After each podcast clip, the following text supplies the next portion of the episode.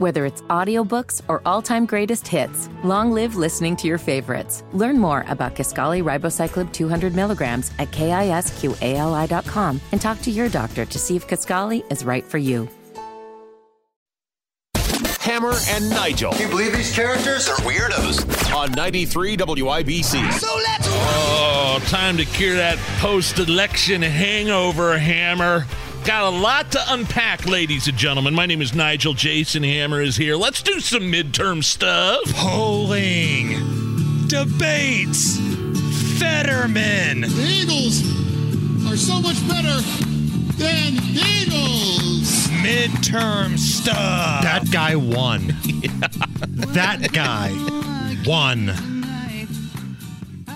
Wow. Somebody needs to be fired. I heard Tony Katz earlier, and Tony and I don't always agree on everything, but the one thing we are lockstep in on is that somebody has to lose a job over what happened last night. Talking about from a national perspective here. If you can't have a dominating night after the last two years of bad economics, drugs, crime, Open border. open borders, woke school boards. If you can't have a big night off of that, then maybe this isn't for you. So, Ronna McDaniel and Kevin McCarthy and Cocaine Mitch and all the other good time party boys, it's time to tank and blow this thing up. I'm going to use a sports term here, Nige. I want to see the Republican Party right now do what the Indianapolis Colts did during the Curtis Painter year. Okay? You've got a surefire number one pick waiting for you. Ron DeSantis. All you have to do is tank and get there, and then you can rebuild this thing after that. Hold, uh, wait a minute. Hold on here. It, it, it ain't over yet. I mean, we've still the the Republicans look like they're still gonna take over the House. Uh, look- Barely. look, like it. Um, there's there's still a small pathway to hold the Senate, or even maybe have an extra seat or two in the Senate. There's still a pathway, depending on what happens in Arizona and Nevada, and then of course the uh, runoff that's going to happen between Warnock and Herschel Walker. But you're talking about a red wave, I believe. I You was were- promised a red wave. I was told a red tsunami. Red, red, red. And last night, it was one kick to the crotch after the other because the Republicans put up horrible candidates. And I'm sorry, Pennsylvania is ground zero here. You lost to a dude fresh off a stroke who can't even com- speak in full sentences. You know why? Because Dr. Oz was so unlikable. And I'm not one to say that I told you so, but hot damn, I told you so. He's not even from Pennsylvania, he's from New Jersey. And the one thing I will give the Fetterman credit for, the Fetterman campaign credit for, they had great commercials where they painted Dr. Oz as a dude from New Jersey. People in Pennsylvania, they had the choice between two turds. They chose the turd that's at least from their state. Yeah, This is Oz, unacceptable. I mean, look, Oz is a guy that served in the Turkish military. He's not from Pennsylvania. He there was some serious carpetbagging going on. He uh, back in the day did some serious flip flopping that could be pointed out. Simultaneously swore to push back on transgender issues, uh, protect life at conception, um, and support natural death. Uh, a, a departure from his years long advocacy of a patient's right to die. So there was definitely some flip flops on abortion and the patient's right to die and stuff like that that that that maybe hurt him a little bit. But yeah, he was just he, he wasn't from Pennsylvania. He wasn't one of them.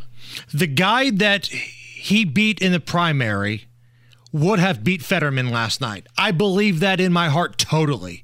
But because Donald Trump had to hitch his wagon to Dr. Oz, because Sean Hannity had to keep going on and on about how great Dr. Oz was, apparently we have to believe everything freaking Sean Hannity has to say. And now you lost to Uncle Fester. How does that taste? and you look at some of the other candidates that the Republicans trotted out there. Again, it wasn't like this was some sort of dynamic Democrat machine. The odds were stacked against you. This is a group of lunatics, and you still couldn't mop the floor with them. So it's time to make America Florida. That's what has to happen. You saw what happened in Florida Dominance. last night absolute dominance. dominance. And there's a guy waiting to be the face of the party. Now, The Trump people are going to get real ticked off when I say that. And I have been a Trump supporter. We have said time and time again, Nige, during Trump's presidency, I got everything I wanted in terms of policy. Border was secure. Uh, we had job numbers that were really good. The economy was cooking. I got everything that I wanted. But right now, it's a completely different time. And I think a lot of people around the country, based off of what we saw last night and these Trump backed Senate candidates, they're not feeling the orange man. So a change has to be made. You know, I, I thought, I mean, I was, I'll go on record as saying and reminding people, I thought there was a red wave coming for sure, just purely by what I was looking at in the news in terms of polling leading up to the election. There were races that were close that shouldn't have been close, like in New York and Michigan, just to give a few examples. Even, even as late as last year when Youngkin gets in as governor there in Virginia. And, um, and you, you saw a bunch of, uh, elections where radical school board members were tossed out in in in favor of more moderate and and you know right of center school board members. Um, it, just all that, and then you know you combine that with the crime and the inflation and the gas prices and the open borders and the fentanyl and and just by virtue of Joe Biden being a very weak, feeble president, I thought, yeah, okay, this there's a red wave coming, and now it's. I think we're back where we started, at the, in terms of predicting what was going to happen with this midterm election. But we shouldn't be there. Like you just made the case for me, right? All of these things happening, and you couldn't steal more seats than you did. CNN not Fox News, not Newsmax, CNN had an exit poll that said 73% of Americans are either angry or dissatisfied with the way things are going under President Joe Biden. Feelings about the way things are going in the U.S.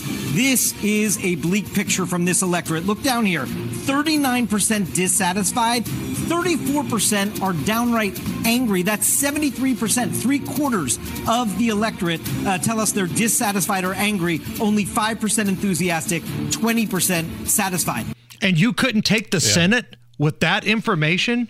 You couldn't get more House seats with all of that? Uh, Mark Penn, he is a writer for the Washington Post. He was on Fox last night. I mean, the, the voters are looked at us and they said, "We sent you a message in 2020. Did you not hear us?" We don't want they, they don't want they I, and I say this with great regret because I probably spilled more ink in the Washington Post than any human being defending Donald Trump during his presidency. Mm-hmm. I'm not a, I'm not a never Trumper, but the election denial put people over the edge. Yeah. And the, the, and at some point, the voters said, "We don't. This is we, we don't want the chaos. We we we want." conservative they love they in 2020 voters didn't reject trumpism they rejected trump there's a big difference. The Trump policies are su- extremely popular.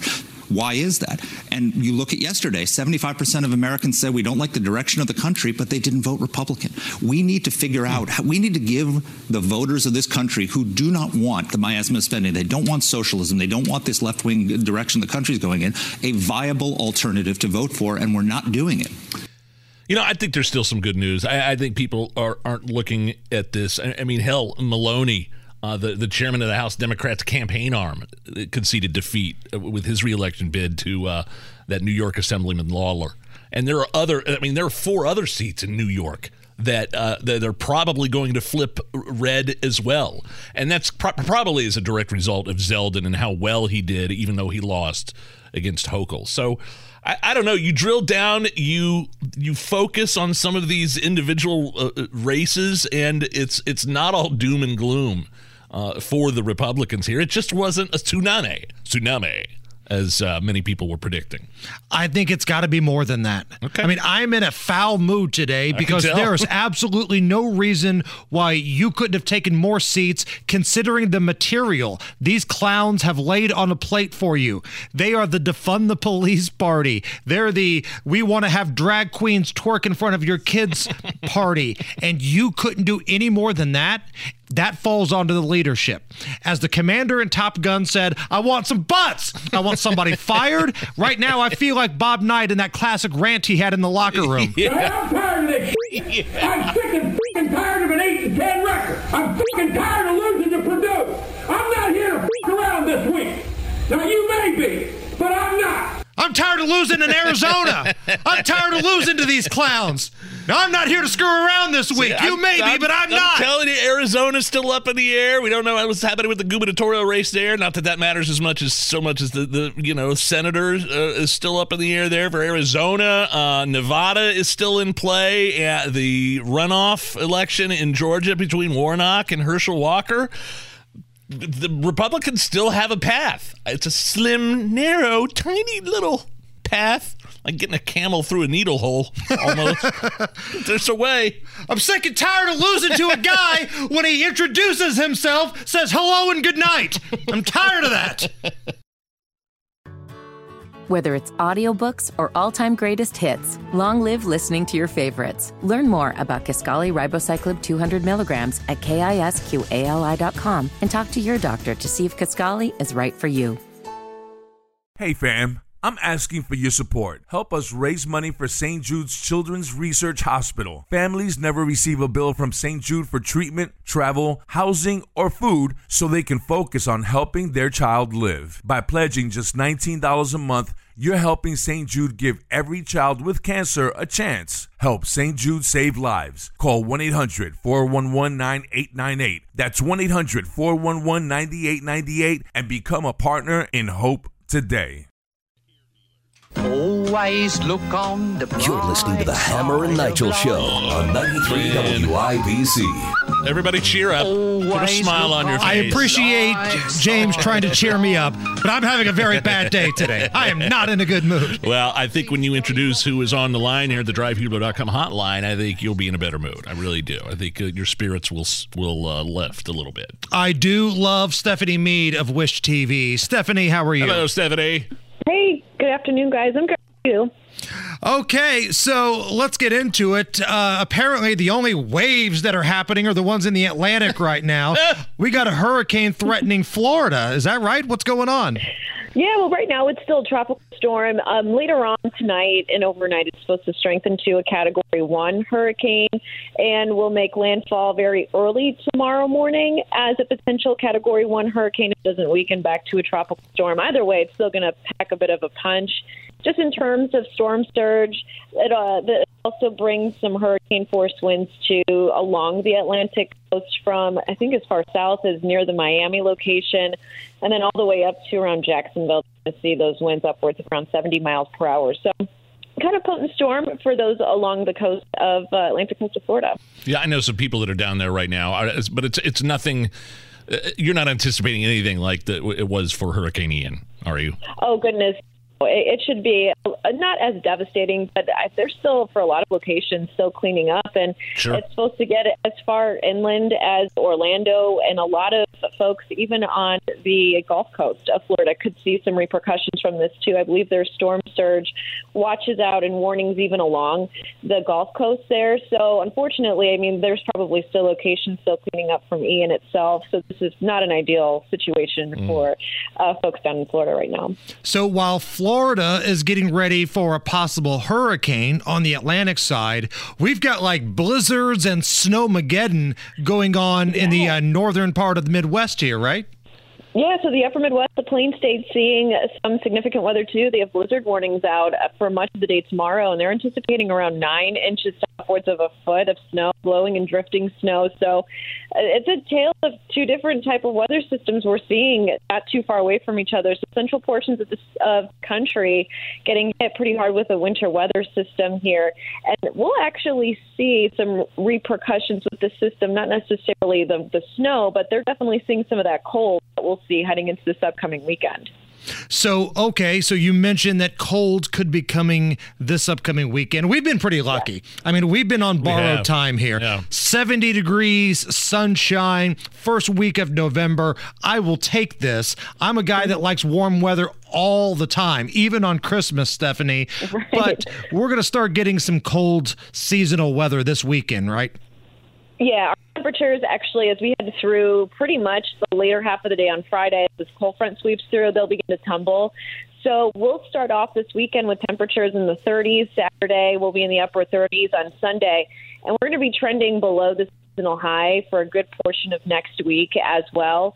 So it doesn't seem like in the near future, at least within the next, uh, say, 8 to 14 days, these temperatures are going to remain below the seasonal line. We're usually in the mid 50s for this time of year, so we're going to be below that mid 50 mark starting off this upcoming weekend, and it looks like through a good bulk of next week. So, unfortunately, all good things do come to an end. I mean, who doesn't enjoy the 70 degree weather today and tomorrow? Though I would highly recommend get out and enjoying it because it doesn't look like it's going to stick around for much. Longer. Got any uh, got any predictions in terms of overall winter weather in Indiana and snow and and how brutal it could or could not be for that matter? You know, I for the past I've been here for about five years or so, and I came from the Green Bay area area, so Mm-hmm. I've I've I've enjoyed snow. But you know, Indianapolis has been it's been underperforming in terms of just how much snow I would like. I'm hoping that we get above average snow amounts this year. Listen to you. I don't Hoping. I know it, it, it would be nice. I think I think everyone's kind of hoping for not necessarily an awful winter, but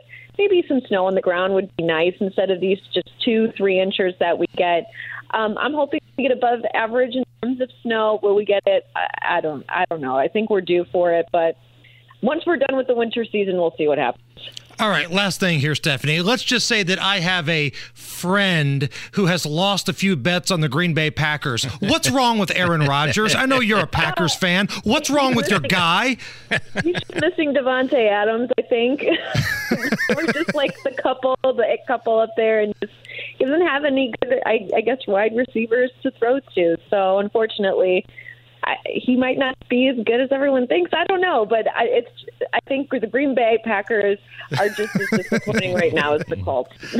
so, Right, I feel you. I got it. Uh, Stephanie Mead, Wish TV 8. Stephanie, we always appreciate the conversation. Thank you. yeah, have a good day, guys. This is the Hammer and Nigel Show.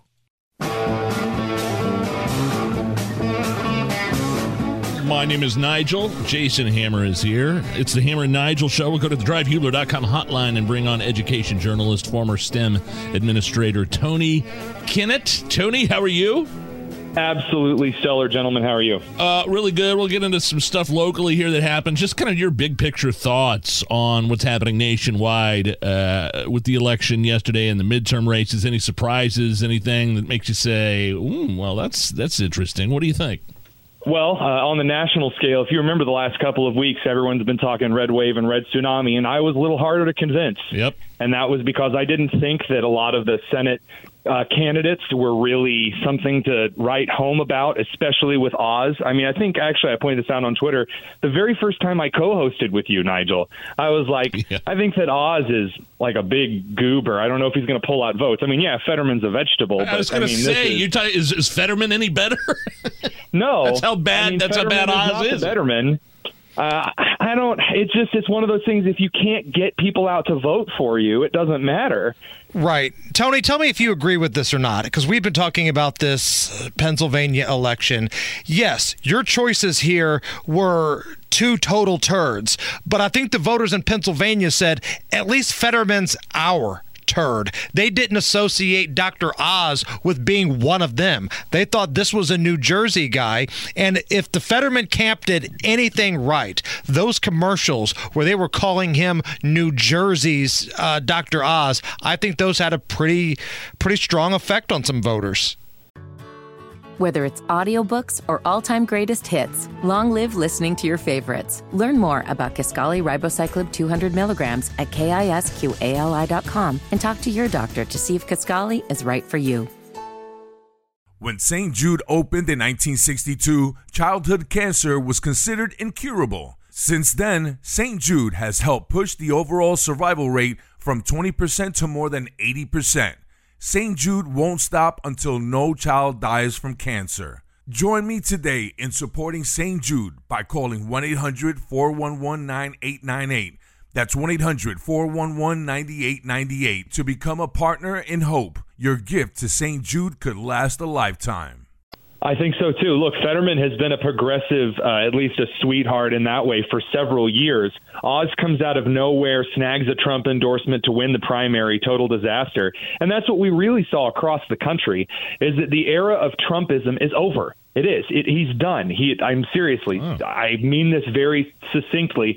If Trump comes out and announces on Tuesday that he's running for the presidency, he's extra done. And I mean like wins less than 20 percent of the primary vote. I don't think so. This is easily DeSantis' party now, and not because he went after it. It was thrust upon him. And uh, Florida is the only state. I mean, I know people are talking about Arkansas and Texas, but Florida is the only state in which tremendous gains were made. Flipping Miami Dade is a key factor that you need to be not just good on culture stuff. Yeah. You don't just need to be good on the economy. You have to be good on both, and you have to be articulate and competent when you discuss them. All right, so let me back up just a little bit because I do want to get into these school board races here in Indiana. But you said Trumpism is dead. Is Trumpism dead, or is Donald Trump, the political candidate, dead? Because some would argue Ron DeSantis has a lot of the same uh, points of view as Donald Trump does, and he will run on those points of view, but there's no baggage with Ron DeSantis. Is it the politics, or is it the guy? So I think a lot of people are equating Trumpism with being literate and punching on social and cultural issues. I disagree. I think that Donald Trump being an outsider did a lot of really great things in 2016, but I do not think that Trumpism and running on social issues uh, running against, like, for example, the racism and a lot of the sexualization in schools would, would be considered a Trumpist issue in 2016, but now is simply considered the conservative or libertarian approach to social issues. I don't think that those two things are the same anymore. I think that Donald Trump has made a lot of his campaigns running on every election is, is stolen, on calling DeSantis sanctimonious the day before the election. I mean, it was just inappropriate. And at this point, it's it's really just sad. I just think he should go retire and kind of be the Monday morning quarterback and, and just kind of comment on things from afar. But he's not going to, and he's really stripped away a lot of his credibility. Uh, and I think at this point, really, I really believe that DeSantis will end up being like George Washington. And here's what I mean, because it's a strong statement. I think DeSantis does not necessarily want to run right now, but he is going to be begged and asked by the majority of the Republican Party to run in 2024, and that's how we're going to end up with what will be our next Reagan, which is Ron DeSantis. Tony Kinnett joining us, uh, longtime educator here in Indiana. So let's get into some of these school board races here. Uh, this was, I think, a rough night for folks who did not want a lot of the woke bullcrap in their schools. It was in Zionsville. This was a rough night for those who wanted uh, some common sense on their school board. Take us through what happened. Uh, I got to be honest with you. I I see a little bit of that, but I saw a general referendum on competent school board candidates. So we saw some really interesting stuff. So in Carmel, the races were very very close. Uh, we saw one of the conservative GOP-backed candidates squeak it out just at the last minute. The other two were within a thousand, two thousand votes of each other.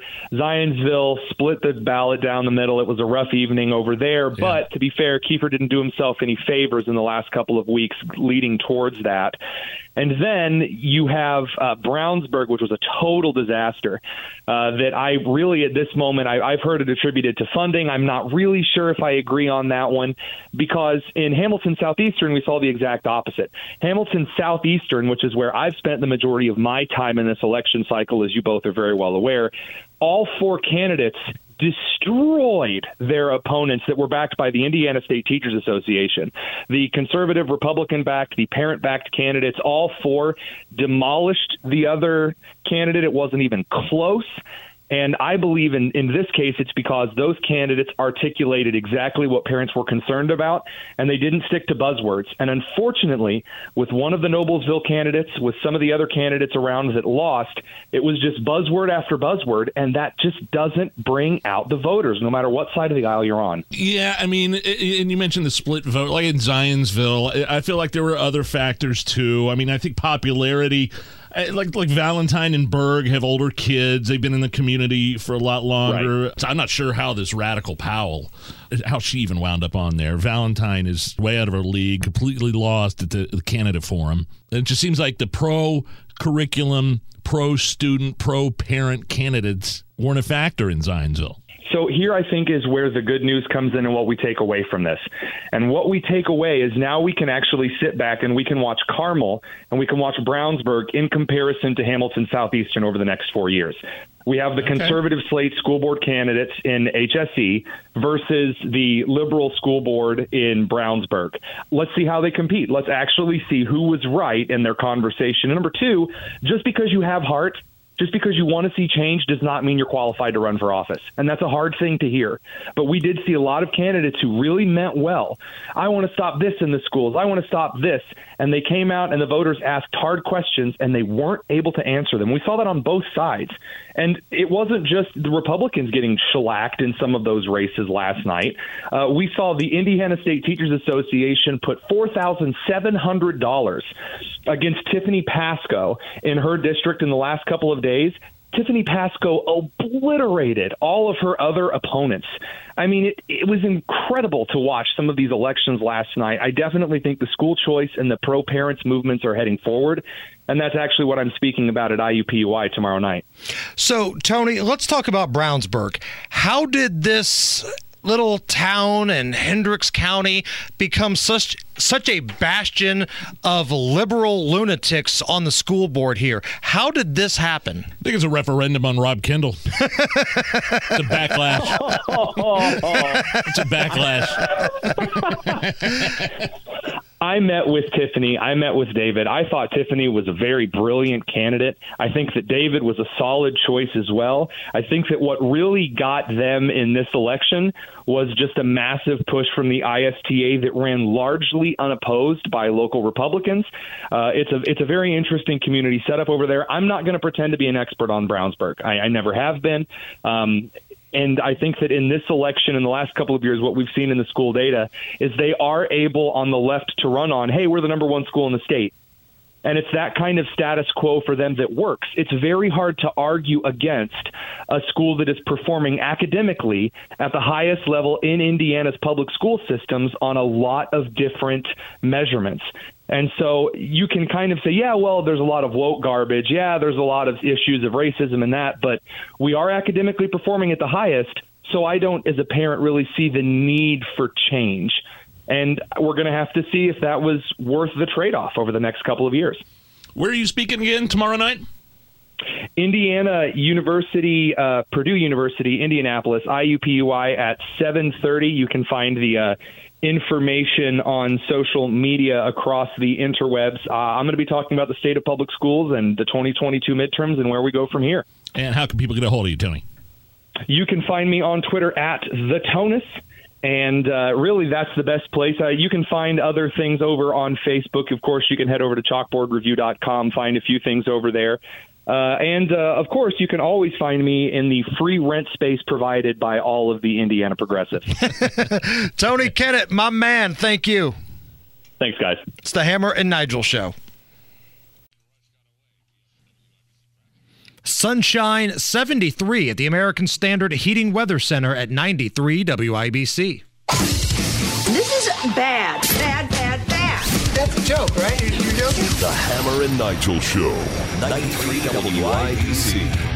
All right, let me ask you a question, Hammer. Since I know you're in a surly mood right now, the red wave didn't happen like we all thought it was going to happen. Um, uh, uh, midterm here, the day after the elections. Uh, my theory was that if there was the red wave, then this would be it'd be a good thing for the Democrats because they get rid of Joe Biden and he wouldn't run in 2024. They could put somebody out there that maybe is a little more, uh, maybe just a maybe more moderate, maybe more centrist, maybe somebody that doesn't uh, have to have their um, diaper changed uh, on a daily basis.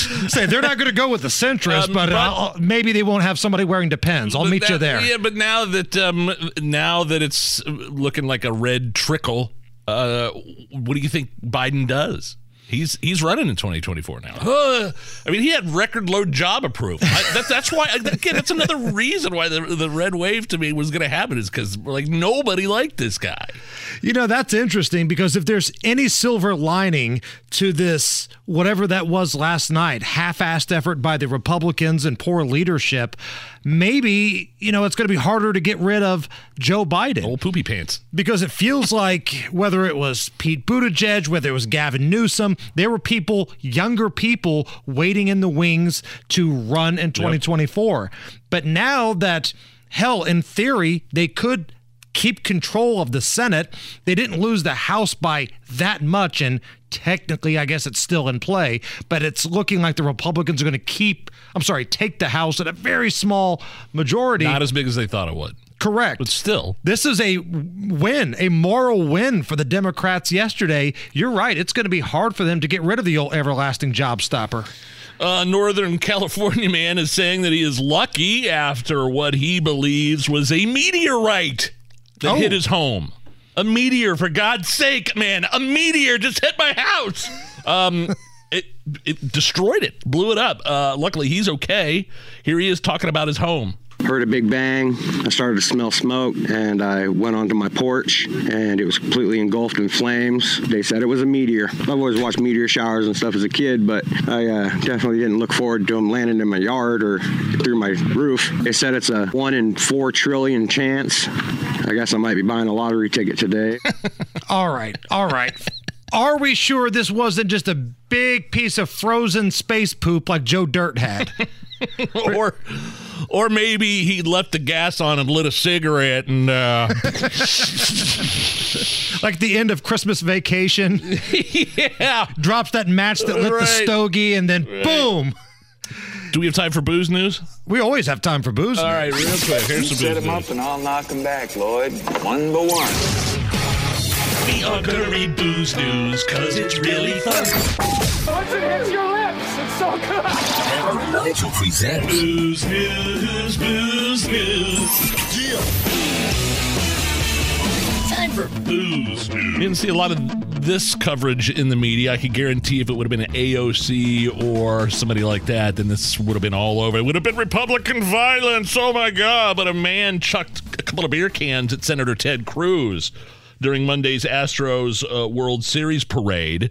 They identified the guy, and uh, he's arrested for, uh, at least he was charged with felony aggravated assault through two beer cans of White Claw. At Of course. Cruz. Astro fans, White Claw drinkers, right there. now Cruz uh, had a pretty funny response. He got hit, but he wasn't hurt, and then later suggested his assailant had quote a noodle arm. Okay. All right, lying Ted. I see you bringing the heat a little bit right there. Yeah, uh, i- if you're ever thinking about whether or not to throw something at a sitting United States senator, probably should not do that. I don't care which side of the aisle they lie. Right. But again, this would be a much, much bigger story if this is like a, an Elizabeth Warren or somebody like that. Oh my goodness. It'd be a hate crime if you threw it at Elizabeth Warren. Sure would. Dynamic woman of color. It's the Hammer and Nigel show. Whether it's audiobooks or all-time greatest hits, long live listening to your favorites. Learn more about Kisqali Ribociclib 200 milligrams at kisqali.com and talk to your doctor to see if Kisqali is right for you. When St. Jude opened in 1962, childhood cancer was considered incurable. Since then, St. Jude has helped push the overall survival rate from 20% to more than 80%. St. Jude won't stop until no child dies from cancer. Join me today in supporting St. Jude by calling 1 800 411 9898. That's 1 800 411 9898 to become a partner in hope. Your gift to St. Jude could last a lifetime. Hammer and Nigel. Can you believe these characters are weirdos? On 93 WIBC. So let's rock My name is Nigel. Jason Hammer, right over there. A surly Jason Hammer. Uh, Marion County resident. Hammer, uh, I'd like to know your thoughts on the outcome of the prosecutor's race. Certainly, it sucks. I thought certainly Cyndi Carrasco was a capable, uh, more than capable um, candidate uh, for prosecutor in this county. Uh, I did not get to vote. I don't live in Marion County. Uh, I, I've I've lived in Marion County and worked in Marion County most of my adult life. Family that that voted for Cyndi Carrasco for sure that lived downtown. Tell me your uh, your initial thoughts and feelings. Listen, we kind of thought Ryan Mears would win this thing just because Marion County is so blue and the voter discrepancy, right? The amount of registered Democrats compared to Republicans, the math is hard to add up here, right? You just thought it'd be an uphill battle for Cyndi, but I thought it'd be close. I thought it'd be a little closer than it was. Ryan Mears won the blowout. It was called early, it wasn't close, and it wasn't like Cyndi didn't run a good campaign. There was a lot of money pumped into Cyndi Carrasco's Especially team. towards the end, yeah. Right. Super PAC money came in. There were a ton of commercials on during legit sporting events. I remember watching that Tennessee Georgia game, and there were Cyndi Carrasco commercials, World Series, Cyndi Carrasco commercials. The Republicans really tried here in Marion County, and they got their doors blown off. So, look, I guess the people of Indianapolis decided that 200 plus homicides annually is okay. This is the new norm. We're going to roll with this thing. This is what we're voting for. But I'm just wondering if you're the Indiana GOP, do you spend another dollar in an Indianapolis race? Whether it's for the mayor, whether it's for the prosecutor, whatever. Indianapolis is a lost cause at this point.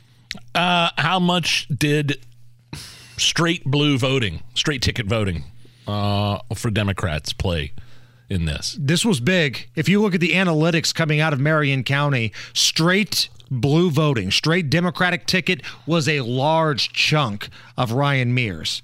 Now, I'm not saying that if that option didn't exist, he wouldn't have won. Maybe the folks just go race by race, you know, name by name down the ballot and circle him anyway. But you look at straight dim voting in Marion County, woo, through the roof. Now, statewide was a different story. Correct. Now, statewide, it goes the other way. Look at Diego Morales. This was a flawed candidate for the Republicans. And I know Rob was talking about this a lot on his program with Casey earlier today. There was a lot of straight Republican voting that pushed Diego over the top, and he won with a pretty large margin. That was his whole platform was going after the base and telling his base straight ticket Republican. Do it straight ticket, baby. But with this prosecutor's race, like, here's how it played out. By the time Ryan Mears was getting ready to go up there and make his acceptance speech, already five people were shot and two were killed in Indianapolis last night. Oh, but we're safe though. We're you, you guys are safe. You're safe. Has nothing to do with the uh, weak prosecutor and uh, lax bail and uh, the revolving door of the criminal justice system. You're all safe. So Carrasco, she had commercials. She had some funding. Um, she did media. She was on our program. She did, you know, all the things. Yard signs were out. You heard Abdul say, man, she's winning the yard sign contest, but it wasn't yeah. close to being enough. Um, she also had the support of the Fraternal Order of Police, the FOP, who previously endorsed a Democrat. Remember, it was Terry Curry who was the prosecutor, and then he passed away. And that's when Ryan Mears was appointed to that spot. Not only FOP in, endorsed Cyndi Carrasco, but they turned their back on Mears, literally casting a vote of no confidence. This is a statement from the Fraternal Order of Police after the election. Quote, our collective membership respects the voice of the voters in Marion County. They have spoken, and now we will see the outcomes moving forward. Our rank and file officers and their families have made clear what we see over the horizon. 200 plus homicides annually have become the norm in Indianapolis, and violence continues to spread to surrounding communities as a result of the res- revolving door of the criminal justice program. Unfortunately, we do not see many improvements without a change in direction to close the door on repeat violent offenders. Your officers are going nowhere and will continue to stand the line in protection of residents and visitors in the neighborhoods we serve. So that was a big part of the statement that the Fraternal Order of Police put out last night. And the cherry on top of the sundae was when Cyndi Carrasco called Ryan Mears to concede. And this is a story I've heard from not only uh, the campaign team of Cyndi Carrasco, but other journalists as well. Ryan Mears didn't take the call. Now, I've never been a political candidate. So I don't know what the etiquette is here. Maybe he was celebrating with the mayor, doing shots of Jaeger or something like that. they were over at the bar. Hogsett was doing hit like a shot ski, and they're all pulling it up to their faces. Uh, but uh, yeah, so that was last night. If you live in Marion County, this is where we're at. 200 plus homicides annually is the new norm right now. So it's That's a- scary. And the fact that it was such a blowout is so disheartening. And again, if I'm a businessman, if I'm in charge of the finances for the Indiana Republican Party, not one more penny is spent on Indianapolis. Why? What's the point here? Boss Hogsett, Ryan Mears, Vop Osili, they're all the same guy. They all are the same guy. One drinks more than the others, but they're pretty much all the same guy. Uh, by the way, you can throw all the money you want at this problem, right? They are giving the police more money, and uh, uh, that's a big deal. But if you don't keep the violent criminals in jail when they commit violent acts and they get out and and do more of the same, you're failing. Uh, you're failing not only uh, their victims but the city of Indianapolis. Um, update on some swing states. Uh, earlier this afternoon, Wisconsin, the Senate race was called for the Republican Ron Johnson. That was a big one. That was a big That's a one. big deal. Arizona and Nevada still tabulating the votes. Right now, it looks like Arizona is going to go blue with Kelly, stay blue, and Nevada looks like Laxalt has a good chance of stealing that for the Republicans, which means it's all going to come down to Georgia. The state of Georgia will be having a runoff in December. So the question now becomes if Donald Trump announces his campaign, because he said just a couple days ago he was going to be making a quote big announcement coming up in the next couple of weeks, does that play into what happens in Georgia? Does that screw over Herschel Walker? Because right now, it feels like nothing is firing up the left more than stories and news about Donald Trump. Hmm. You're at. You're saying if Trump announces his campaign, which I, I thought he was supposed to do that last night, wasn't he? Or the night before. Right. Right now, now they're saying something about November fifteenth or something like that. Uh, I, I don't think Trump cares one iota uh, about anybody else but himself, and he's going to make the announcement when he makes the announcement. And it doesn't matter if there's a runoff election. It doesn't matter that it fires up the Dem base. Uh, I think he's going to do. Trump does what Trump does, and it's to me, you know, the whole DeSanctimonious thing kind of made him look dumb. Now that uh, that Florida was just such.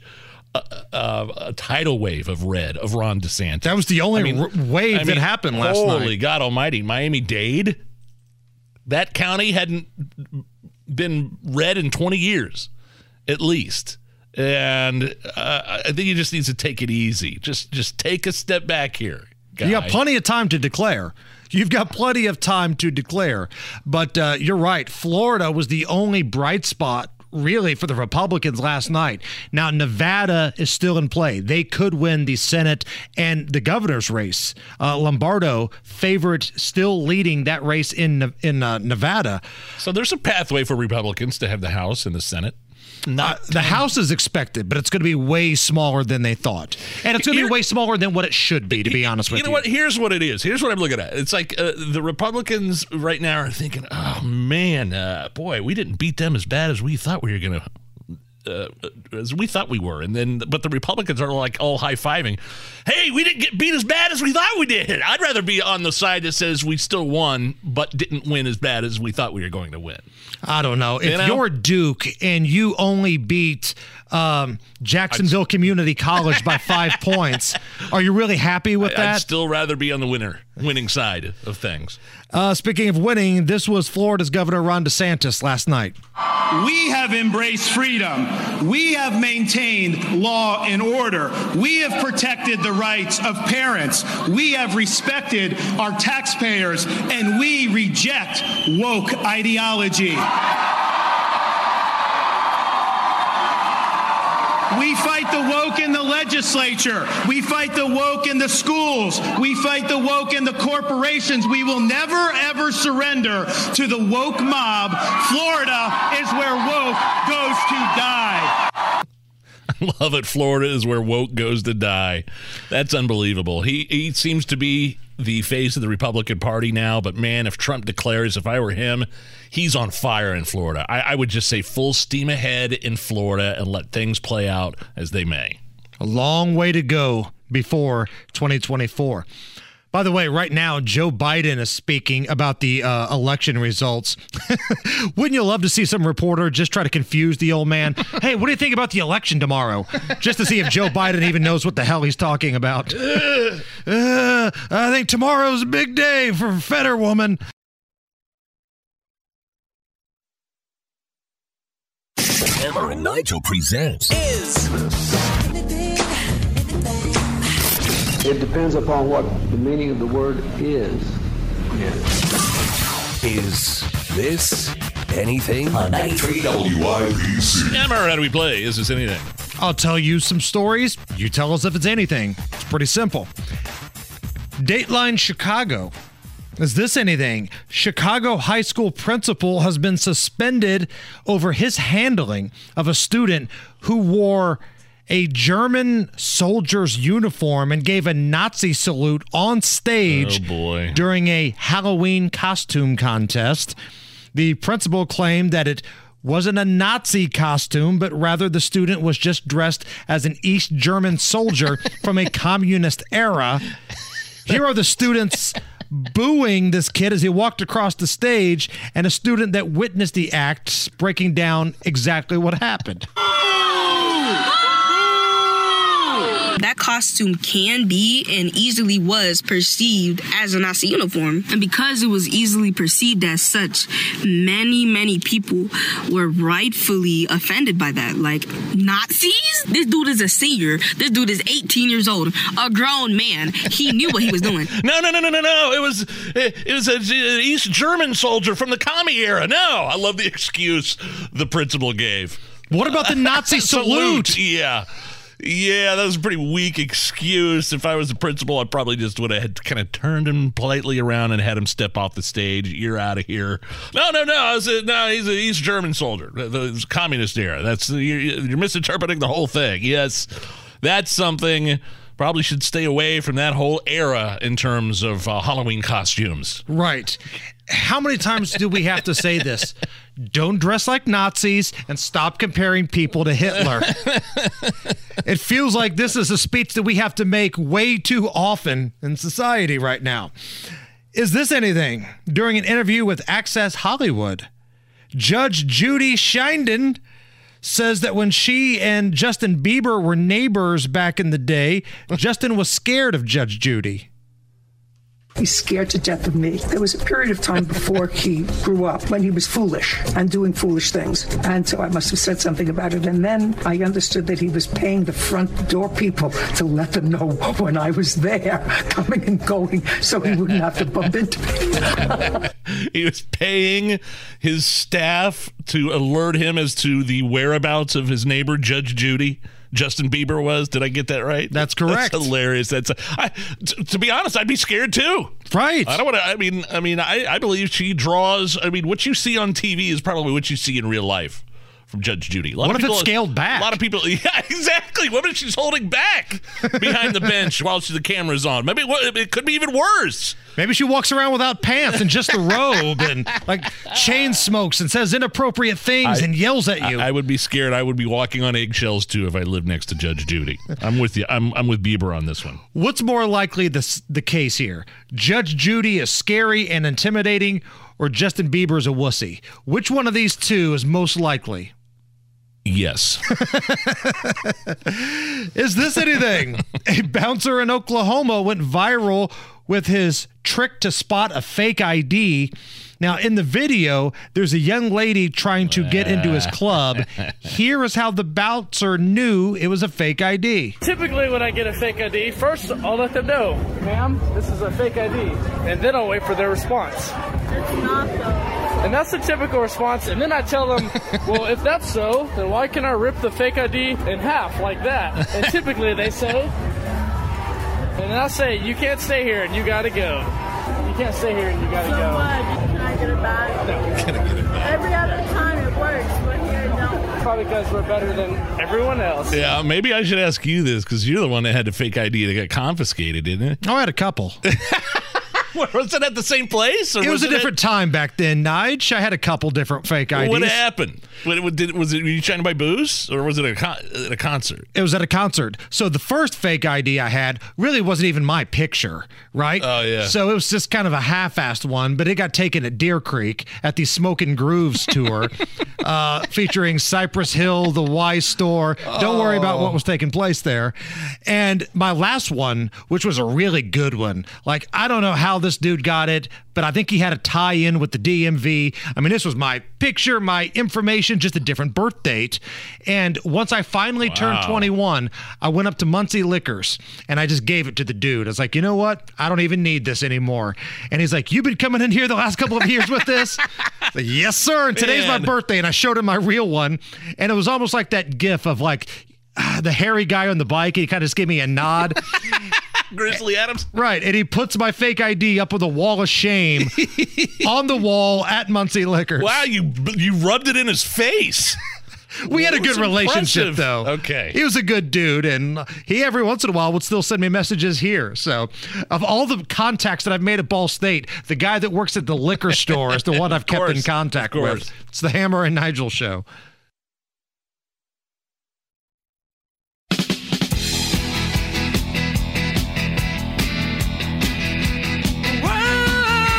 Name is Nigel. Jason Hammer right over there with a special guest on the drivehubler.com hotline. Dr. Laura Wilson is a professor of political science at the University of Indianapolis. She joins us now.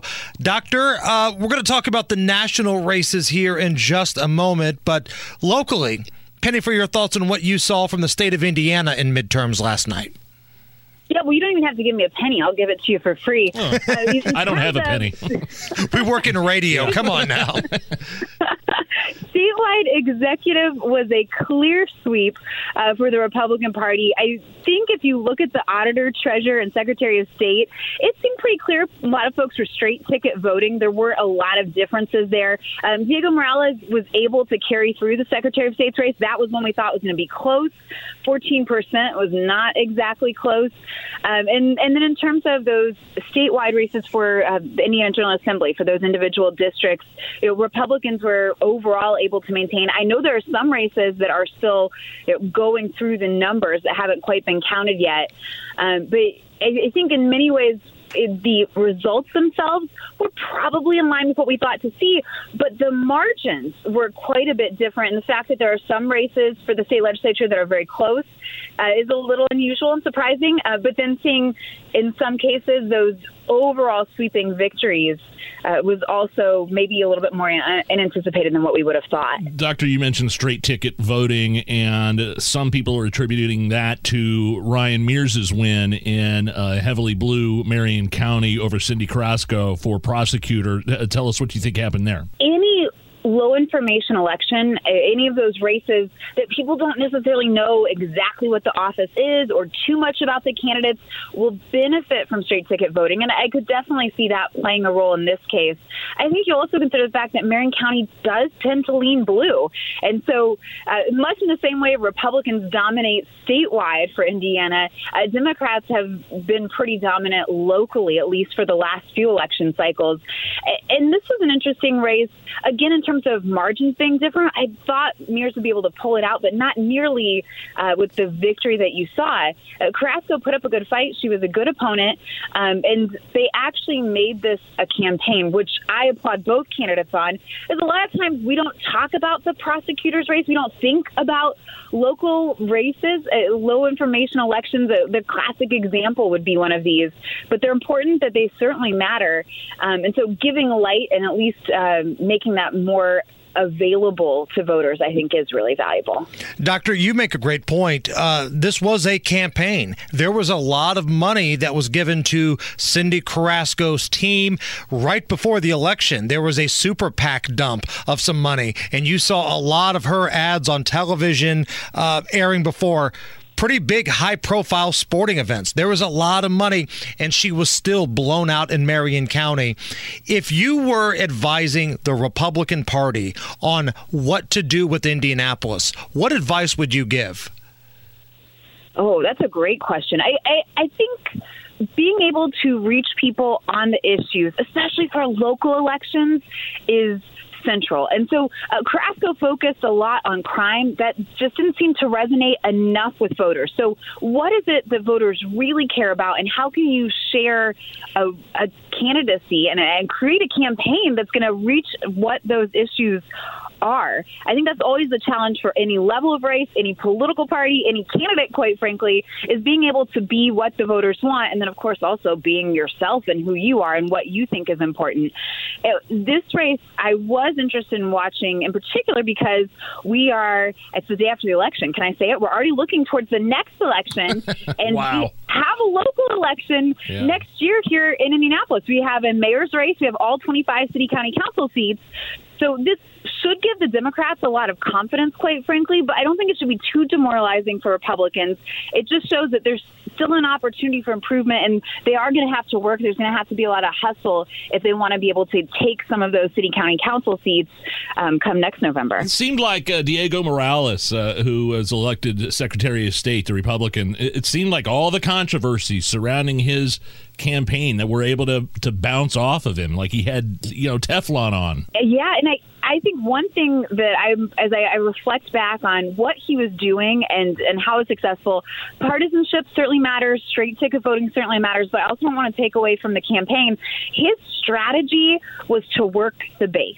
He was meeting with Republicans in the party, and he was doing that essentially the entire campaign. He wasn't doing the traditional outreach that many of the other candidates were pursuing that we usually say is really important. And ultimately, probably for a variety of reasons and circumstances, but he was successful in pursuing that strategy. So I think that's important to consider also. We're chatting with Dr. Laura Wilson, professor of political science at the University of Indianapolis. All right, doctor, on a national level here, last night for those, as they're being dubbed as, election denying Republicans, a lot of those that had the support of Donald Trump, it was a pretty rough night. Give me your thoughts. It, it was. I, this was really a thermometer moment in terms of, I, I think, the impact of Donald Trump as a whole. Would he carry on, especially now that we know he's going to make um, some sort of special announcement very soon? Like, what what impact does he still play? What kind of role and relevance does he have in American politics? And if anything, I think at this point it's the jury's still out. It, it feels very unclear. Uh, some of the candidates were unsuccessful; those that had his endorsement, but you see other pockets of of success, and I. I think it tells us on one hand that he might still be relevant, but there's also real competition, and particularly national level. I'd point down there to Florida. When you look at DeSantis, you know he was competing against Charlie Crist. Both have- served as governor. Obviously, DeSantis is the Republican incumbent, but that was a near sweep, which should give him a tremendous amount of confidence, a lot of name recognition, and if he's still considering a certain presidential race in two years, I, I think that puts him in a really strong position. Why did people think there was like a giant red wave coming? Well, we were certainly due in terms of the trends, but I, I also I think I can understand and explain why it didn't happen quite in the same way we thought. So typically the party pendulum will swing back and forth, and 2020 had been good for Democrats. So inversely, we would expect, especially in a congressional midterm, when the Democrats control not only both houses of Congress but also the presidency, that yeah, inflation is high, the economy's not doing really well, people are concerned about crime. That that would advantage Republican candidates. Uh, you also had abortion, which was obviously really important for Democratic candidates. And I think a lot of the surveys and polling seem to emphasize inflation over abortion, but voters may not have made that same kind of prioritization. And I know I was looking at this thinking back to 2008 and 2010, uh, not that long ago in terms of election cycles. And 2008 was a huge election for Democrats. And then 2010, that pendulum swung back hard in favor of Republicans. And if we're using that kind of comparison, if that's the framework I'm going to go with here, uh, 2020 was good for Democrats. It wasn't great for Democrats. Um, they they were able to get the House, but they had the slimmest majority in the Senate with the tie-breaking vote from the vice president. So, in some ways, maybe that pendulum is still moving, but just on the the small uh, less of an impact in, in terms of that, in terms of scale. Dr. Laura, um, next year, my son has officially accepted and committed to attend the University of Indianapolis. Right. He will be probably in some of your classes. Here's what I need you to do I need you to record yourself screaming and yelling at him like Sam Kinison in the movie Back to School, and then send it to us here at the Hammer and Nigel show so we can blast it out on social media. Can you do that for us? I can do a mission. Yes, consider that assignment ready to go. Absolutely. Dr. Laura, professor of political science at UND. Doctor, thank you. Thank you so much. It's the Hammer and Nigel show. All right, right now we've got 72 degrees at the American Standard Heating Weather Center. Right now, Joe Biden is at the White House reading names off of a pre screened list, taking questions. Let's go live. To be able to uh, get rid of inflation, but I do think we can. We've brought, we've already brought down the price of gasoline about a dollar twenty a gallon across the board, and I think that the the the uh, the oil companies are really doing the nation a real disservice. They've made six of them made over a hundred billion dollars in the last quarter in profit. Hundred billion dollars.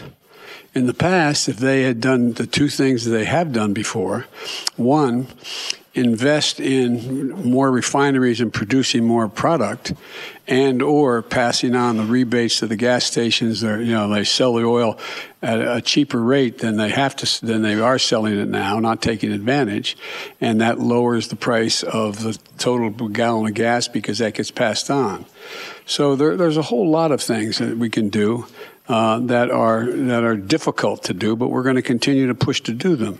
And uh, the other thing is that one of the things that makes a gigantic difference is what are the costs that exist in the average family and the average black community. One, prescription drug cost. Well, we're driving those down precipitously beginning next year. And, you know, I'll bet you know a lot of people in the African American and, and, and Caucasian community that, that need to take insulin for diabetes. Well, we're going to be reducing that cost. They're not going to pay more than $35 for the insulin instead of four, average of $400. And I can go down the list of the things that my dad used to say it a different way. At the end of the month, the things you have to pay for, from your mortgage to food on the table to gasoline in the automobile, do you have enough money to do it? And when it's done, do you have anything left over? And medical bills are a big piece of that, particularly in the African American community and the poor and poorer communities. They need help. And so we're driving down all of those costs. And we've already passed the legislation to do that. It's just taking effect. So there's a lot of things we can do to affect the things that people need on a monthly basis to reduce their inflation, their cost of living. And, and so, but I am optimistic because we continue to grow and at a rational pace. We are not anywhere near a recession right now in terms of the growth, but I think we can have what the, most economists call a soft landing. I'm convinced that we're going to be able to gradually bring down prices so that they, in fact, end up with us not having to move into recession to be able to get control of inflation. And Mr. President, last question on humanity. Everybody else got some. Um, last. Well, you're coming. Okay, go ahead. Um, last question um, on humanity. Sir, you can't legislate and you can't executive order out the issue of empathy or the lack thereof in the midst of this rhetoric, this heated political rhetoric. What's next?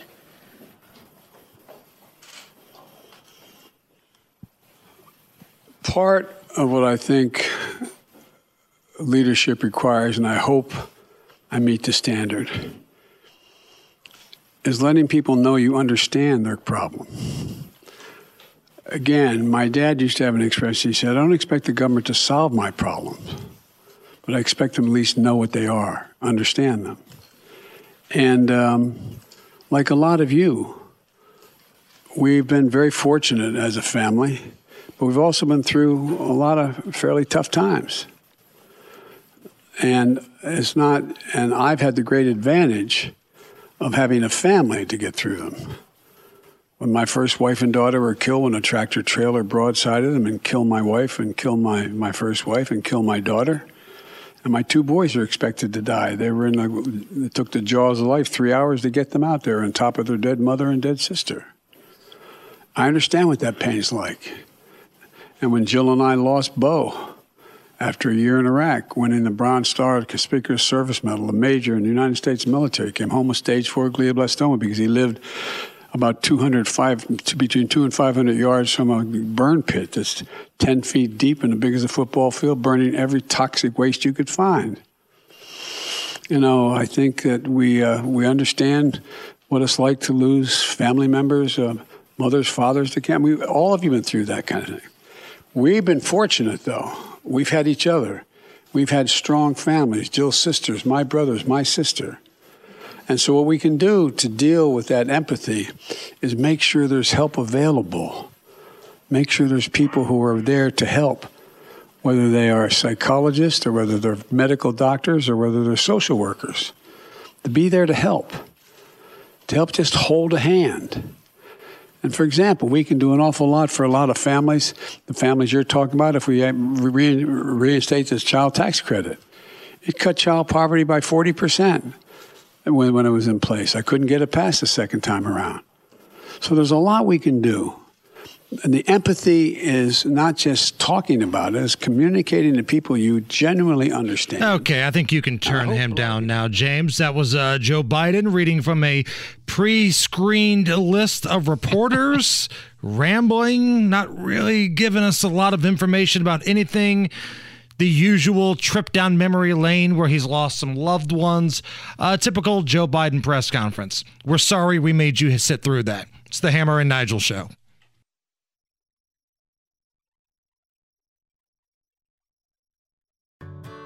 Whether it's audiobooks or all-time greatest hits, long live listening to your favorites. Learn more about Kisqali Ribociclib 200 milligrams at kisqali.com and talk to your doctor to see if Kisqali is right for you. Did you know St. Jude has one of the largest pediatric sickle cell programs in the country? St. Jude freely shares the discoveries they make, and every child saved at St. Jude means doctors and scientists worldwide can use this knowledge to save thousands more children everywhere. Join me today in helping to fight sickle cell disease by becoming a partner in hope. Call now 1 800 411 9898. That's 1 800 411 9898. Hammer and Nigel. Can you believe these characters are weirdos? On 93 WIBC. So let's rock it. My name is Nigel. Jason Hammer is here. We'll get to some more midterm stuff here in just a second. Uh, some news coming from uh, Indiana here. Locally, the Delphi killer, Richard Allen, two counts of murder for Libby and Abby, has requested a public DA.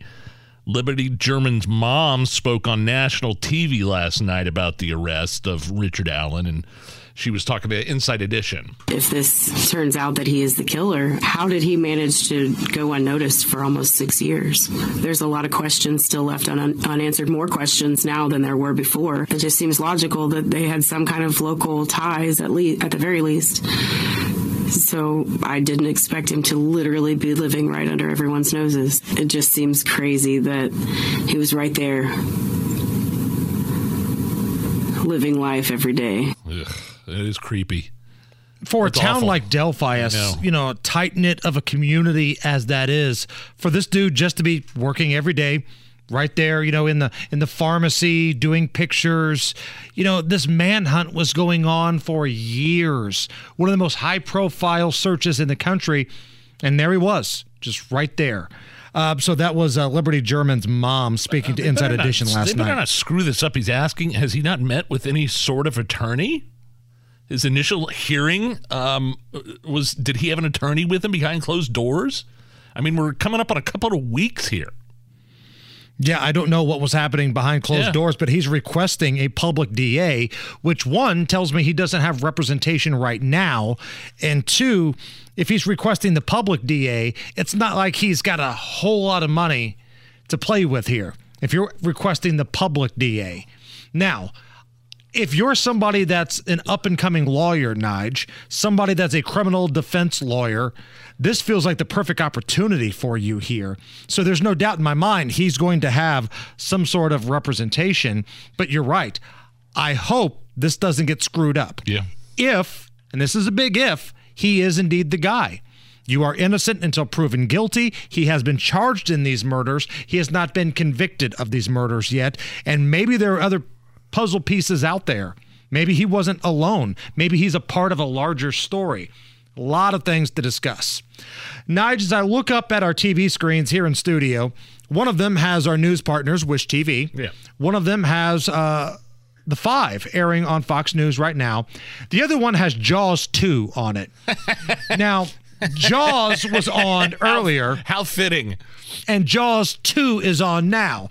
the same mayor from Jaws 1 is the mayor in Jaws 2. He won re election. And it kind of dawned on me Indianapolis. We're Jaws 2 now. That's it. No matter what happens in this city, whether it's massive shark attack or 200 plus homicides, we're going to elect the same leadership because we're idiots. Week on prosecutor, I mean, week on crime prosecutor Ryan Mears reelected by a wide margin in the Right. midterms yesterday. He's the mayor from Jaws 2. That's where we're at right now. Ryan Mears just boat raced that win yesterday. I mean, it was a landslide. He won big, crushed Cyndi Carrasco, and there was a lot of money in her campaign. She ran a good campaign. She had tons of commercials, media exposure, she had yard signs. Everything she did was right. But here in Marion County, it's so Democratic, it's so blue. I don't know if a Republican can ever win another seat in the city, Nigel. And with the you know the light on crime, the sweetheart plea deals, the revolving door, uh, violent criminals in and out, um, failing the victims, failing their the community. You're a Marion County resident. Have you ever thought or discussed with your wife about moving out of Hamilton, or I'm sorry, moving out of Marion County? Yes, absolutely. I mean, you're a lifer. We are going to probably let the kids, you know, finish up schooling here. Um, but, you know, as I get older, certainly if this city continues to deteriorate, if 200 plus homicides is the norm, which under Ryan Mears' time in that office, it's been the norm. I mean, you might have to make some tough decisions, you know, as I get a little bit older. and it does permeate too. I mean, here from Indianapolis out into the donut counties. That- You're right. That kind of crime. Um, updates on the swing states. If you went to bed last night and not quite sure what was going on this morning, Wisconsin, that Senate race has been called for the Republican Ron Johnson. It's a big one. In Nevada, the Republican leads. Laxalt leads Masto, Cortez Masto. Uh, that has not been called yet. It's pretty close, but it looks like the Republicans going to steal that Senate seat in Nevada. That's one. That's the one uh, the Republican needs. And now, if you could get uh, uh, Masters in Arizona to beat Kelly, that That's ball That game. would be huge. Huge. That would be ball game for the Republicans, but I don't think that's going to happen, man. Yeah, Kelly's Masters- got a about a five six point lead on Masters right now. It's not ball game. I mean, like, look if the if if the Georgia runoff. I mean, we're talking Walker and uh, Warnock in Georgia. They're going to a runoff. They're going to have to do this all over again December sixth. Right, but what I'm saying is, if the Republicans win Arizona, you don't need Georgia. But we can't. Uh, It doesn't. But we, we also said it doesn't look good for Blake Masters. Now I don't know. They're gonna they're gonna update the the data. I mean, as far as the last time I saw, there was only sixty six percent reporting.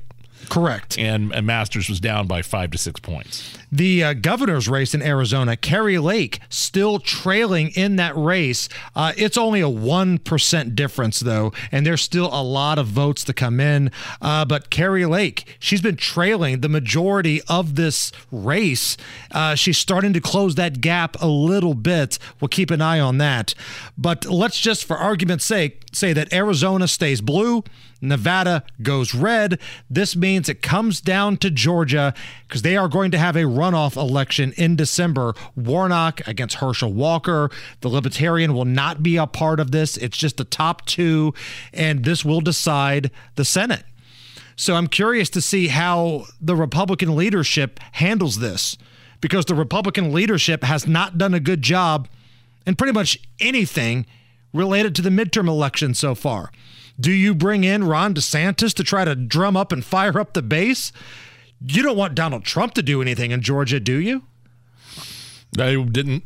He didn't support Kemp, did he? No, and he kind Yeah, of ignored the runoff election last time when Yep. he was lame duck president. So it's kind of how this situation came to be. But uh, Kemp is a popular guy in Georgia. He dusted Stacey Abrams again. She actually conceded this time. Well, she she conceded, but she conceded to the last election. no, okay. she conceded four years ago. Uh, so she hasn't said anything about this current one yet. Beto got rolled up to. Like, how many times are we going to see Beto and Stacey Abrams moving forward? Are they done? Oh, they need to hook up. They need to have a liaison. Some sort of like uh, Hallmark Christmas channel, Christmas Yeah. with the Losers, where he's a down on his luck Texas Democrat. She's an election denying Democrat from Georgia. What happens when they meet up for Christmas? You can totally see that happening. Um, the question becomes Did the Democrat strategy of ripping on the Republicans on abortion and threats to democracy actually work? No, I, I- don't think it worked. It's not like I think the Democrats are going to come out of this with seats. Look, I always think messages that bring the country together, that win swing voters, are better messages for the long term. It's how you ultimately win presidential races. I think Democrats rallied their base. They avoided some really difficult issues, but I think it was a, a divisive message, and I think the country comes out of this election just as divided as it was before. So, in sports betting terms, that? we call that a push. Uh, that was a polling expert with the Washington Post, Mark Penn. Gotcha. Saying basically, we got a push here. And by the way, California voted against having sports betting last night. That's Overwhelmingly. Like they gave it a big thumbs down. So, if I understand this correctly, I can legally smoke weed, poop on the streets of San Francisco, take heroin in state approved clinics, and smoke crack with my taxpayer funded drug using kits. Yes. But I can't take the Raiders minus six and a half this weekend. Sorry. All right. Sounds good.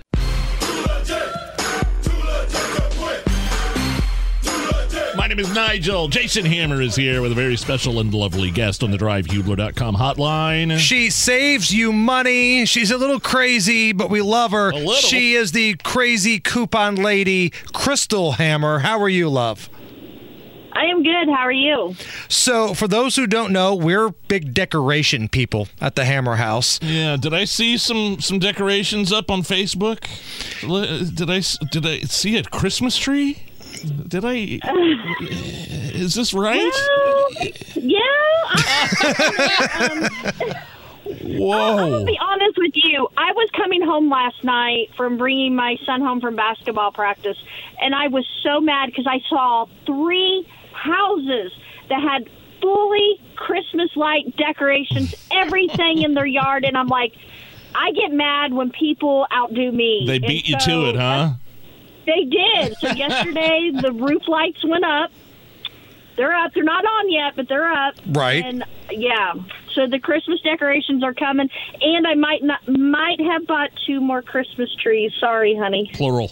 Trees. I love how you threw that little S at the end of that. So, how many Christmas trees per room are we looking at now?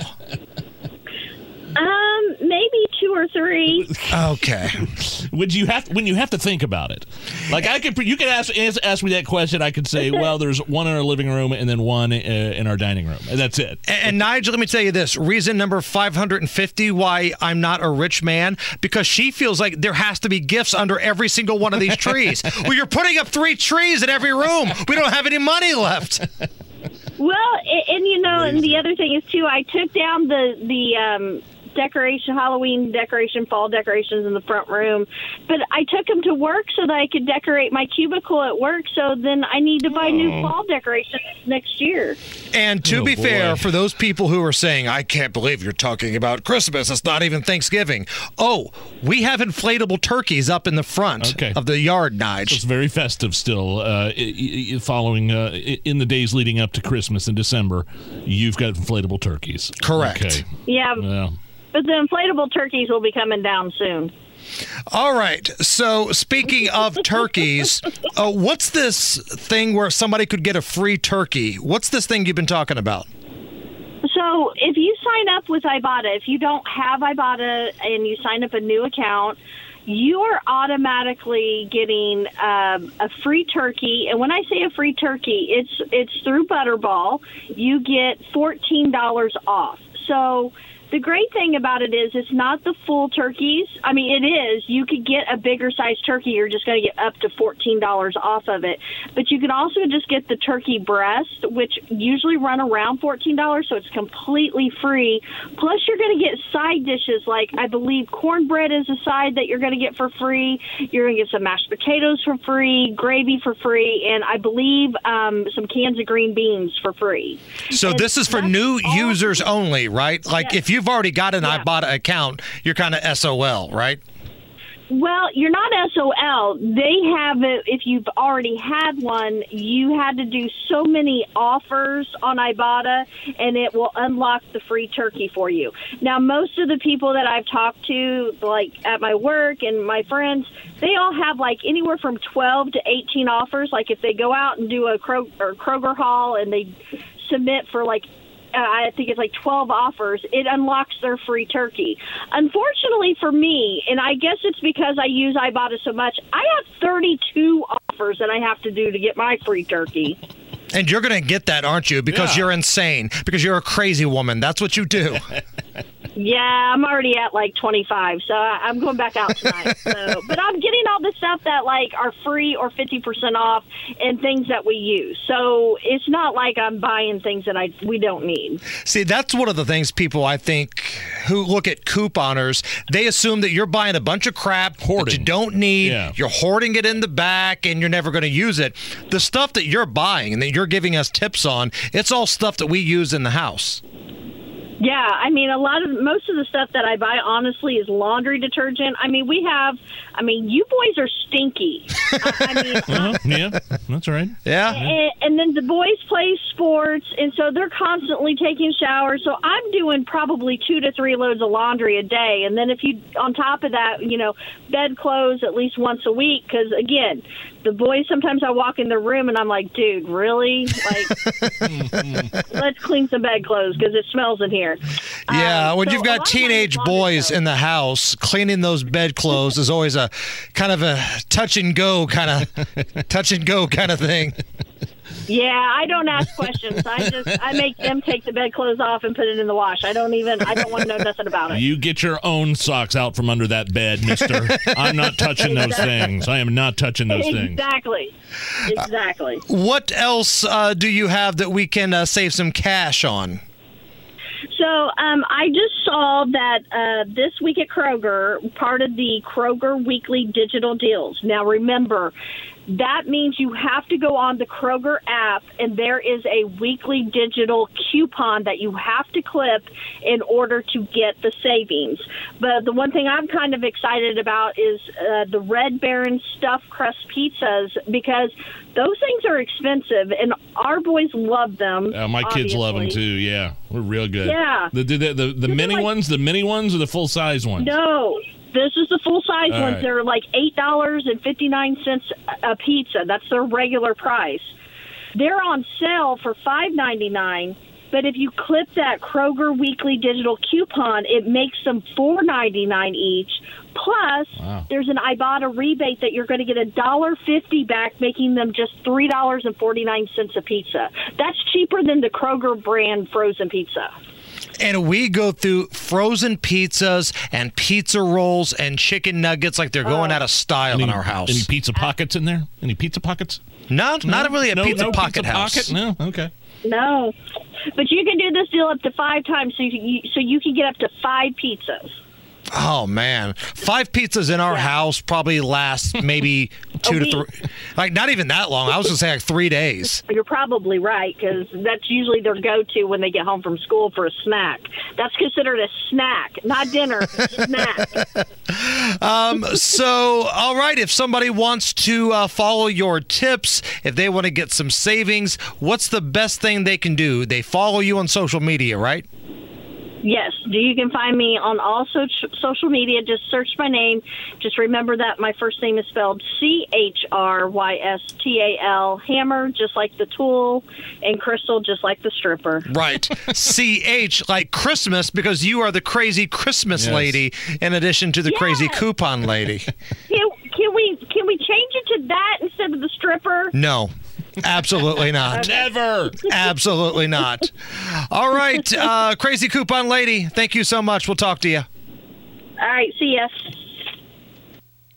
All right, coming up Hmm. next, we've got uh, Casey Daniels. I can't, I can't believe you guys have Christmas decorations up already.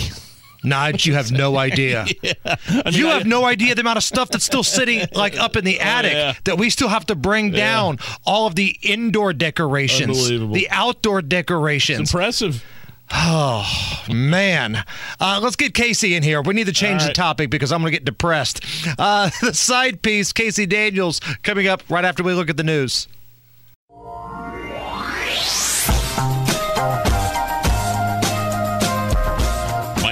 Nigel. Jason Hammer is here. Casey Daniels from the Kendall and Casey Show here for the side piece. I heard earlier this morning uh, on the show you talking about how this was the first time you ever voted uh, split ticket. You were always a straight ticket voter, case. Yeah, it is. Well, you know what? Uh, being paired there with Mr. Rob Kendall has taught me a few things, and one of those is that uh, don't vote straight ticket. Go through and uh, see who you're actually voting for. And I will tell you, and boy, I hope we don't lose listeners for this. I voted for two libertarians, four Republicans. I left a couple blank, and one Democrat.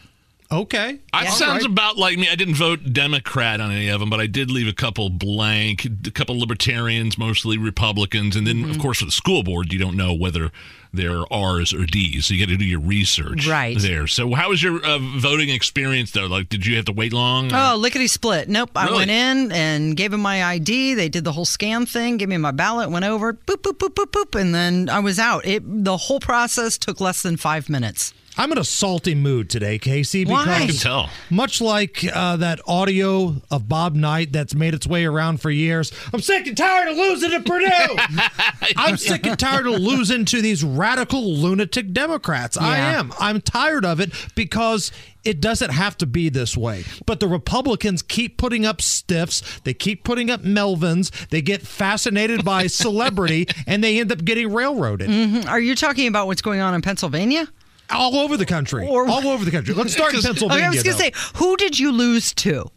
So I lost because I am a conservative and I wanted control of the House and the Senate. Mm. And now the Senate's up in the air because you don't know what's going to happen with this Georgia runoff, Mm-hmm. but it should have been taken care of. The voters in Pennsylvania said, you know what? We're going to send a guy that's fresh off of a stroke Mm-hmm. that uh, tells everybody good, hello, good night when he meets you. Mm-hmm. We're going to reward this guy with the Senate seat because the Republicans put up a stiff Mm-hmm. in Dr. Oz, and it didn't have to be this way. And I don't think I'm the only one that's tired of the insane leadership that's happening with that party. Yeah, well, okay, so Oz, a lot of people didn't like him, didn't trust him. He's like a carpetbagger. He's a New? Jersey guy. Right. He's not from Pennsylvania. He's not going to represent the Commonwealth of Pennsylvania. Uh, okay. And, and to be clear, I'm not trying to be some Monday morning quarterback. Nige, back me up. I said this from the very Oh, yeah. beginning. Oz was a mistake. yeah. Yes, you did. You called him a fraud, I believe. You didn't like him from the get go. I mean, he's certainly competent.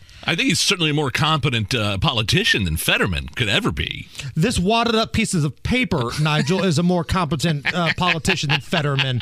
Well, I think Fetterman did really well early on, and the debate certainly helped Oz, but it just came too late. You know, he was surging there at the end, but it just wasn't enough because a lot of people were already married to the idea of voting blue and straight ticket, Pennsylvania, a blue state, and Right. it happened. But if the other guy that lost to Oz in the primary would have been the candidate, Mm-hmm. I honestly feel like he wins. And Republicans don't have to worry about Georgia. Mm-hmm. But because of Donald Trump and because of Sean Hannity, Mm-hmm. they had some sort of fascination with Dr. Oz. They had to make him their golden child. He ended up getting beat. And listen, if I lived in Pennsylvania, I wouldn't want some dude who lives in New Jersey to just move in here, steal a seat, and then never talk about us again. No, I didn't pick up on this uh, Sean Hannity thing. Tell me oh, more. Hannity loves Dr. Oz. Yeah. He's been trying to tell us how great Dr. Oz is for the last couple of months, and everybody that I spoke with knew this guy was a fraud. Mm-hmm. But boy, Sean Hannity and Doc, Donald Trump, they couldn't get enough of this guy, so he ends up getting him to the the finish line Mm-hmm, basically, but he doesn't win. Yeah, and he had about half the money that Fetterman had to do it and was putting up his own money as well.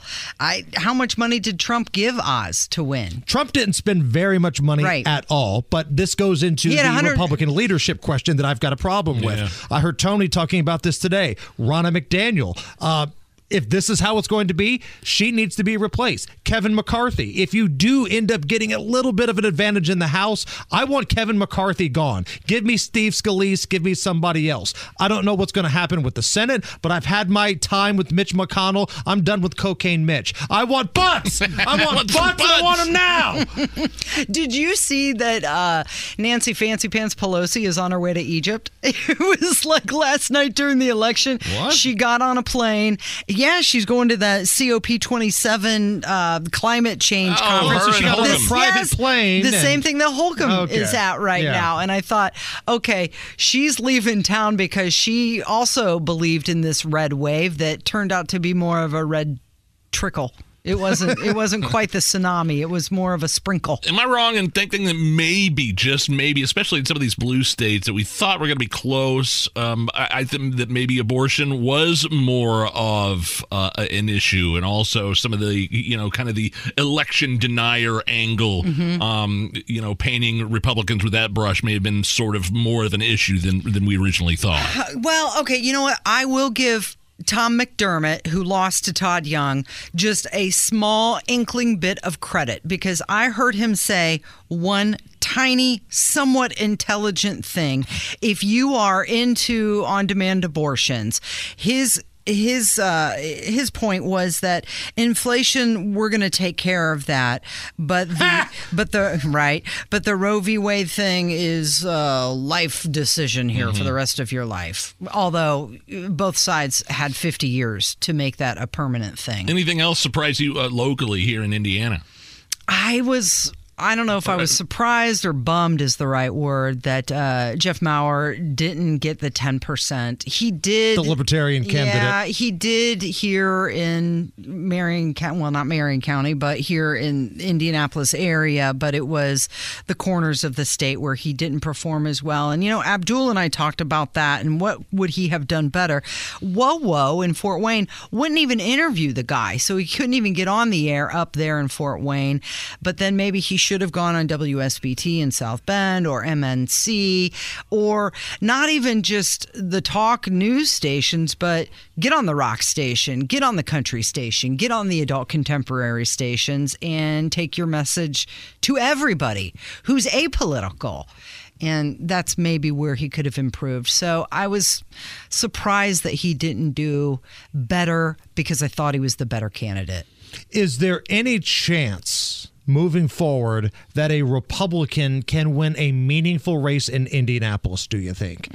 After what we saw last night with, With Ryan Ryan Mears. Mears, yeah. It was a big win. Big win, Big blowout percentage. win over Cyndi Carrasco. This is after the FOP Mm-hmm. endorsed her. They had a vote of no confidence. The FedEx massacre, Mm-hmm. 200 homicides year after year. Um, this what was do a you, blowout. Yeah, what do you do to sway voters? I, I do you don't- just quit if you're the if you're the Republican Party and you're looking at high profile races in Marion County, Mm-hmm. whether it's mayor, whether it's prosecutor, whatever, do you just say, you know what, we're going to spend our money elsewhere because this is a foregone conclusion? Yeah, I I hope not because now I'm going back to playing uh, gunshot or firework at my house. Yeah, Right. And that's a little- play we that. laugh people because play we that don't every laugh, we'll cry. Yeah, people people play that every night. I, I heard three last night. Bam, bam, bam. Really? Two Yeah. people were shot and killed in Indianapolis last night while Ryan Yeah. Mears was doing a victory lap. Yeah. Just kind of let that sink in just a little bit. Every night, I, I I can go out on my balcony. I, I do live in Indianapolis, and I've got a balcony. And if I go stand on the balcony and gaze upon the stars, eh, I hear it. And it's not just like, whoa, is that a? It's like multiple times a week we play a round of gunshot or firework. Who's the face of the Republican Party? Oh, really? You gonna give me that softball? Big Daddy DeSantis, baby. DeSanctimonious. Yes, yes, Ron DeSantis handedly, man, almost Boy. 20 points. He is the face of the Republican Party, and I called it years ago. I'm so proud of myself for that one. I always could pick the You know. Trump voters are very loyal, Mhm. right? And they're passionate about their guy. We've seen it on social media already. Uh, I agree with you. I think Ron DeSantis has to be the face, mm-hmm. but Donald Trump's not going away. And I don't want to say this like I don't like Donald Trump. His presidency, I got everything I wanted from a policy standpoint. Mm-hmm. I did. The mm-hmm. economy was good. The border was good. I was doing all right. Uh, No but- wars. Foreign Right. policy was good. But the face of the party has to be Ron DeSantis now because you can win with him, and I'm tired of getting beat. Yeah, I think there's probably a little bit of Trump fatigue. And the thing with uh, Ron DeSantis is the first time he ran for governor, he did not win handedly. It was not like this overwhelming victory. Right. He had help from Trump. Yeah, Yeah. but this time it proves that Yep. he's able to build a coalition. He won Miami-Dade County first time since 22. He he won Leon County, which is Tallahassee, which is the capital of Florida, which is traditionally blue. So he went up and down that state and he got people to vote for him and that's what you need in a leader it's not just yes i know the trump trumpsters they're they're very passionate but this is a guy who can get everybody on his side and that's what you need that's what you want and he's very presidential. His victory speech was inspiring and it was motivating. And i feel like that's what we want not not somebody who's going to be a, a clown or a cartoon character and and make you laugh from time to time. You want somebody who's actually has conviction and is going to lead. And i think yeah that's ron desantis right now You got any articles online? you know what? I just did one yesterday about uh, if it's legal to vote, uh, take a selfie while you're voting, and the answer in Indiana is yes. You can take a selfie of your ballot. Okay. Um, Is it legal to take a selfie while you're on the can? Because I've done that before. If that's criminal, just send me to death row. Have you done that? Have you done that? I'll text you one. Okay. You asked for it. Please and thank you. that is Casey Daniels, the side piece. Look for it at WIBC.com and the Kendall and Casey show, Monday through Friday, 9 to noon. Thank you. Thank you. It's the Hammer and Nigel show. Whether it's audiobooks or all-time greatest hits, long live listening to your favorites. Learn more about Kisqali Ribociclib 200 milligrams at kisqali.com and talk to your doctor to see if Kisqali is right for you. When St. Jude opened in 1962, childhood cancer was considered incurable. Since then, St. Jude has helped push the overall survival rate from 20% to more than 80%. St. Jude won't stop until no child dies from cancer. Join me today in supporting St. Jude by calling 1 800 411 9898. That's 1 800 411 9898 to become a partner in hope. Your gift to St. Jude could last a lifetime. My name is Nigel. Jason Hammer's here. It is the Hammer and Nigel show. Nothing weird at all about two grown men looking at each other, hearing your sex is on fire. Think about it like that. Uh, Can you just shut that off over there, please? Thank you. You didn't have to look me right in the eyes either. It was really weird. An entire hour of the Hammer and Nigel show coming up. More uh, analysis on what happened last night. The red wave, some thought was going to happen, turned out to be just kind of a little trickle, if that. Um, More of a burning pea than anything else. more of an STD. Right. burning pea. Uh, so we'll have much more on that coming up after six o'clock. Uh, big warning here from the National Park Service. They've warned visitors not to lick desert toads. Oh, so we're not supposed to lick the toads So, uh, now. do not lick the toads, according to the National Park Service. They had to issue a warning because apparently it's become a problem for some people. Well, there was an episode of Family Guy where people were licking toads and it had an effect like mushrooms or acid or something. Well, yeah, some people like I don't know, like celebrities like Joe Rogan, and they they smoke the toad's psychoactive poison. Okay. And uh, which doesn't seem very good for you. It's dangerous, but now we've been warned. And uh, we'll let uh, Hammer and Nigel Records take over uh, as a tribute to this warning. We were in sort of a Willie Nelson kind of mood here. Licking toads again. like Chelsea Handler and Joe Rogan. Park Service warned them, but they'll probably do it again.